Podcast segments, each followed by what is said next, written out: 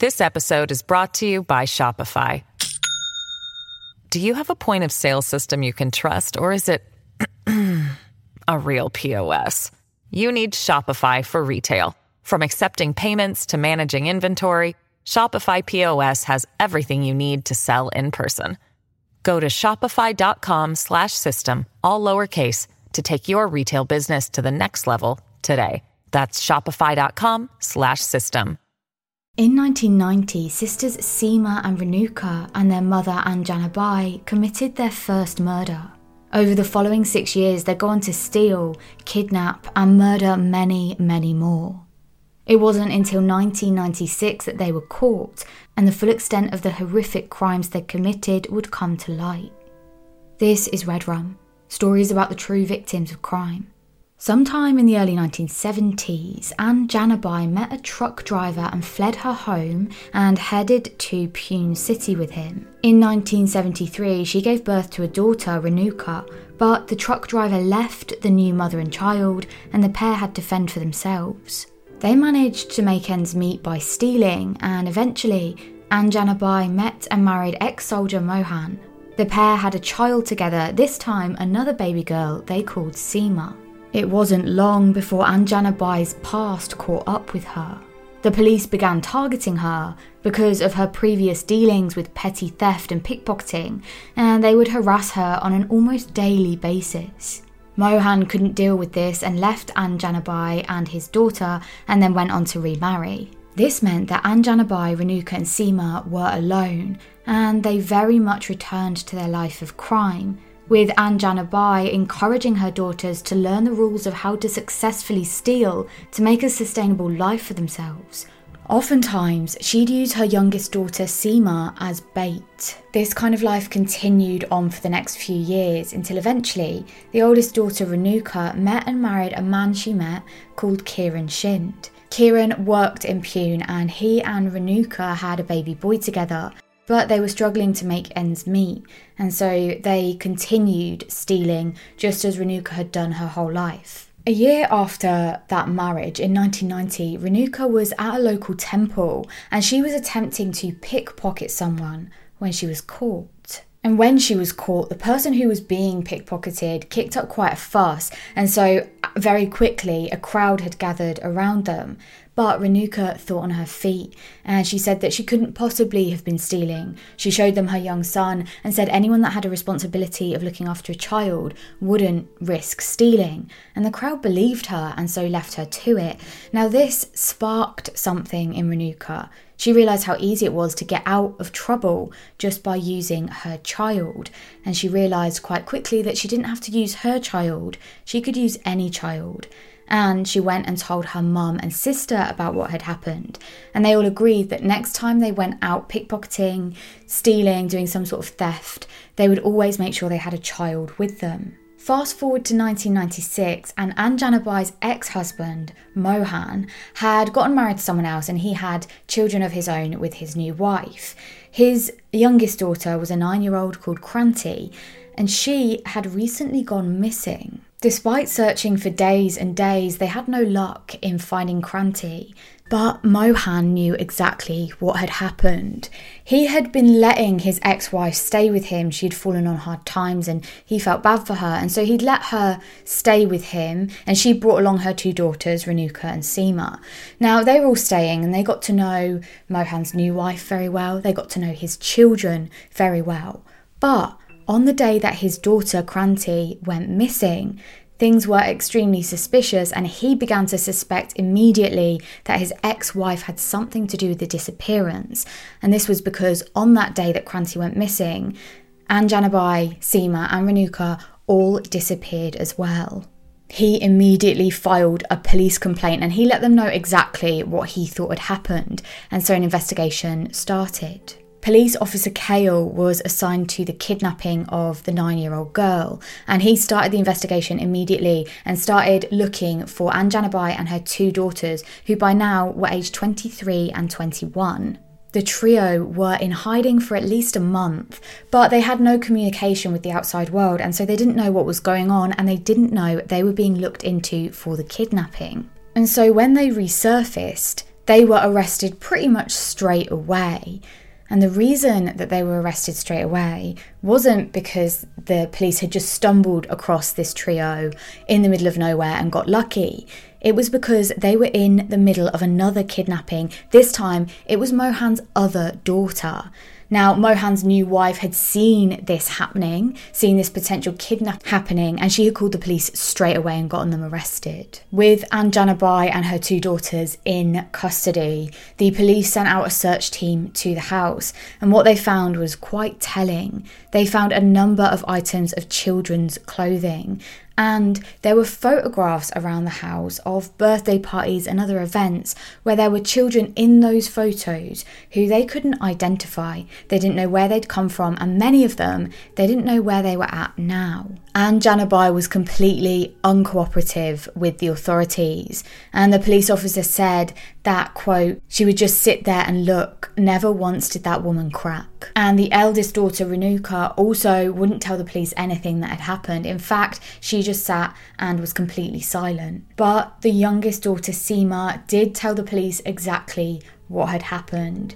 She admitted that her and her sister and her mum had kidnapped the youngest daughter, and she was just nine years old. They said it was very easy to convince her to come with them. She came and then they killed her, and her body was in a sugarcane field nearby. And the police did search that sugarcane field and they came across her remains pretty quickly. Seema had admitted to this, and so Renuka really didn't have a choice but to say that this is what had happened. The girl's remains had been found after all. But Seema and Renuka said that they had only ever done any of this because they were under the authority of their mother. It was soon revealed that Anjanabai had never forgiven her husband ex husband Mohan for leaving her and, in her words, betraying her. And so she had plotted to take everything away from him, and that started with his children. And whilst this questioning was going on, the investigating team was still back at the house, and they were discovering more and more evidence that was incredibly compelling and pretty horrific. It was with the discovery of this evidence that the team realised that there was much more going on than solely one murder, but they needed help. They needed someone who knew more details to help them piece together exactly what had happened. Thankfully, there was someone who could help them, and he had a major reason to do so. Renuka's husband, Kiran, had also been arrested, and he was looking at a pretty lengthy sentence in prison, at the very least, and if not that, he was looking at a death penalty. And so Kiran agreed to be a state witness, and in exchange for that, all the charges against him were dropped. Although the trio were arrested in 1996, the actual trial didn't get going until 1998, and by that time, Anjana Bai had fallen very unwell, and by the time the actual trial came around, she had died in prison. The trial itself lasted for three years. It was an incredibly long trial, and Kiran would tell the court that he thought there had been over 40 kidnappings, and he said that in most of those kidnappings, he acted as the getaway driver. The point of so many kidnappings was so that the women could have children around them when they committed the thefts. They would take the children to crowded places where they planned to pickpocket people of their belongings. If any of them got caught or it seemed like they were about to get found out, they would use the children to either create a distraction or to evoke some sympathy. The first kidnapping was that of a child called Santosh, who Anjanabai used as a distraction in one of her pickpocketing uh, adventures. Her youngest daughter Seema was in the middle of pickpocketing someone's handbag when the person who was being pickpocketed had turned around and caught Seema in the act. Now, Anjana Bai could see this all happening and she knew she had to act quickly, so she made the decision to take the young child, Santosh, and throw them onto the floor with such force that everyone turned around and looked in that direction. Now, this gave chance for Seema to run away and escape that situation. And of course, Anjana Bai wasn't bothered about the fact that she'd severely hurt this child. After that, Santosh had a pretty bad head injury and nothing was stopping the child from crying. And so Anjana Bai decided she didn't want to deal with that, and so she killed him. She banged his head against an electric pole until eventually he died, and she abandoned his body near an old rickshaw heap. This would become the focus for most of the subsequent murders. Whenever a child was either continually crying and wouldn't stop or just wasn't useful anymore, they would be killed. Usually, they would be hit repeatedly or sometimes thrown down the stairs.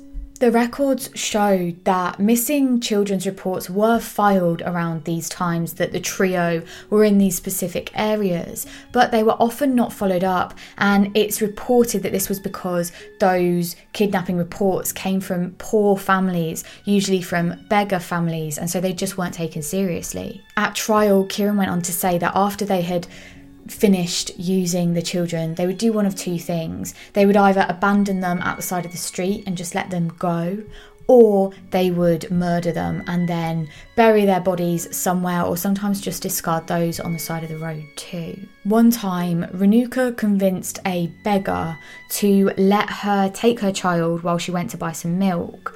Before the beggar had returned, Renuka had fled with the child in her arms. Once the child was no longer useful, Renuka abandoned her at a temple. One of the prime witnesses for the trial was the sister's neighbour, and this neighbour said that she had witnessed the violence that the sisters had done on Kranti, the nine year old girl who they had eventually killed. And she went on to say that her daughter had actually played with Renuka on many different occasions. She said, quote, God was kind enough to ensure that my daughter remained unharmed. We never knew about their credentials until the news appeared in the papers.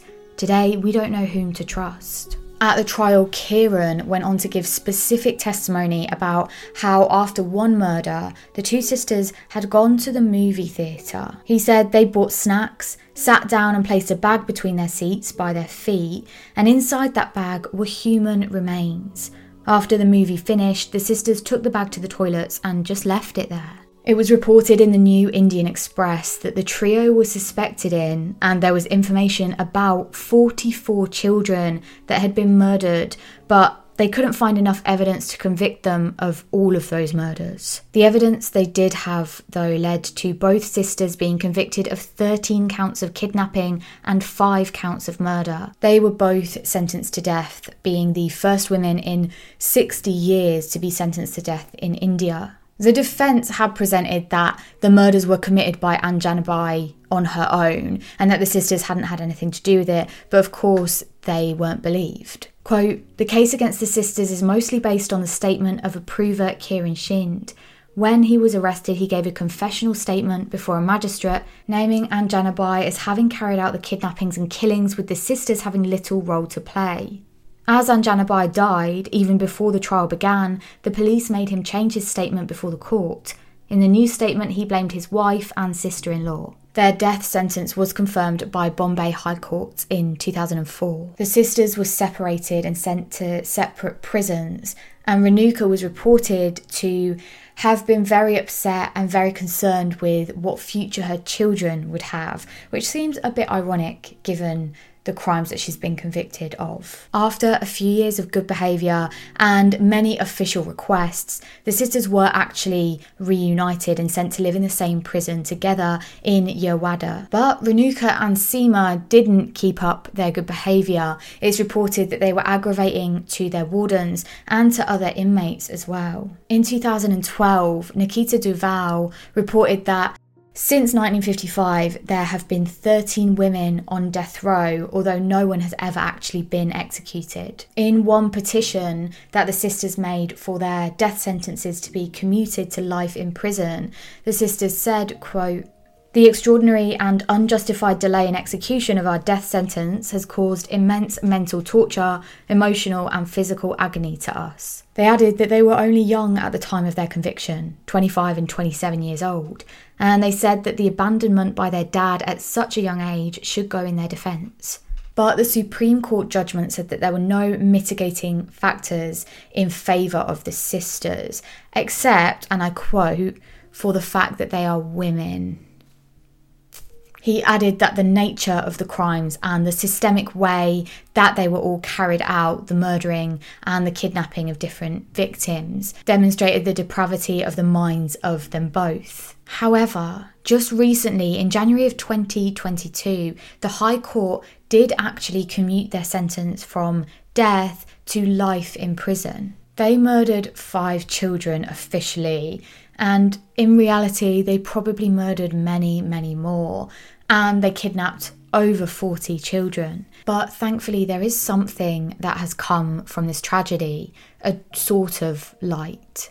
Renuka had four children, and the oldest of those children was just eight years old when his mum was arrested. He was put in a nearby juvenile home, but when he turned 18, he rented his own room, he was working three different jobs, and he managed to get custody of his three younger brothers. He only managed to get that custody because of the type of person he is and the fact that he worked incredibly hard, earning enough money to be able to financially support them. He had to give up an educational course in his second year of college because he said he had to earn enough money to be able to properly support his brothers. But now he does have a steady job, as do two of his three brothers. The three youngest brothers visit their mum and auntie often, and the eldest brother, who acts as their guardian even to this day, said that he will protect them at all costs. Thank you for watching this episode of Red Rum. I really appreciate you being here. Don't forget that we've got all the social media channels. I'll link our Instagram and Facebook and Twitter in the description box down below, along with all the sources for this episode as usual. Bye.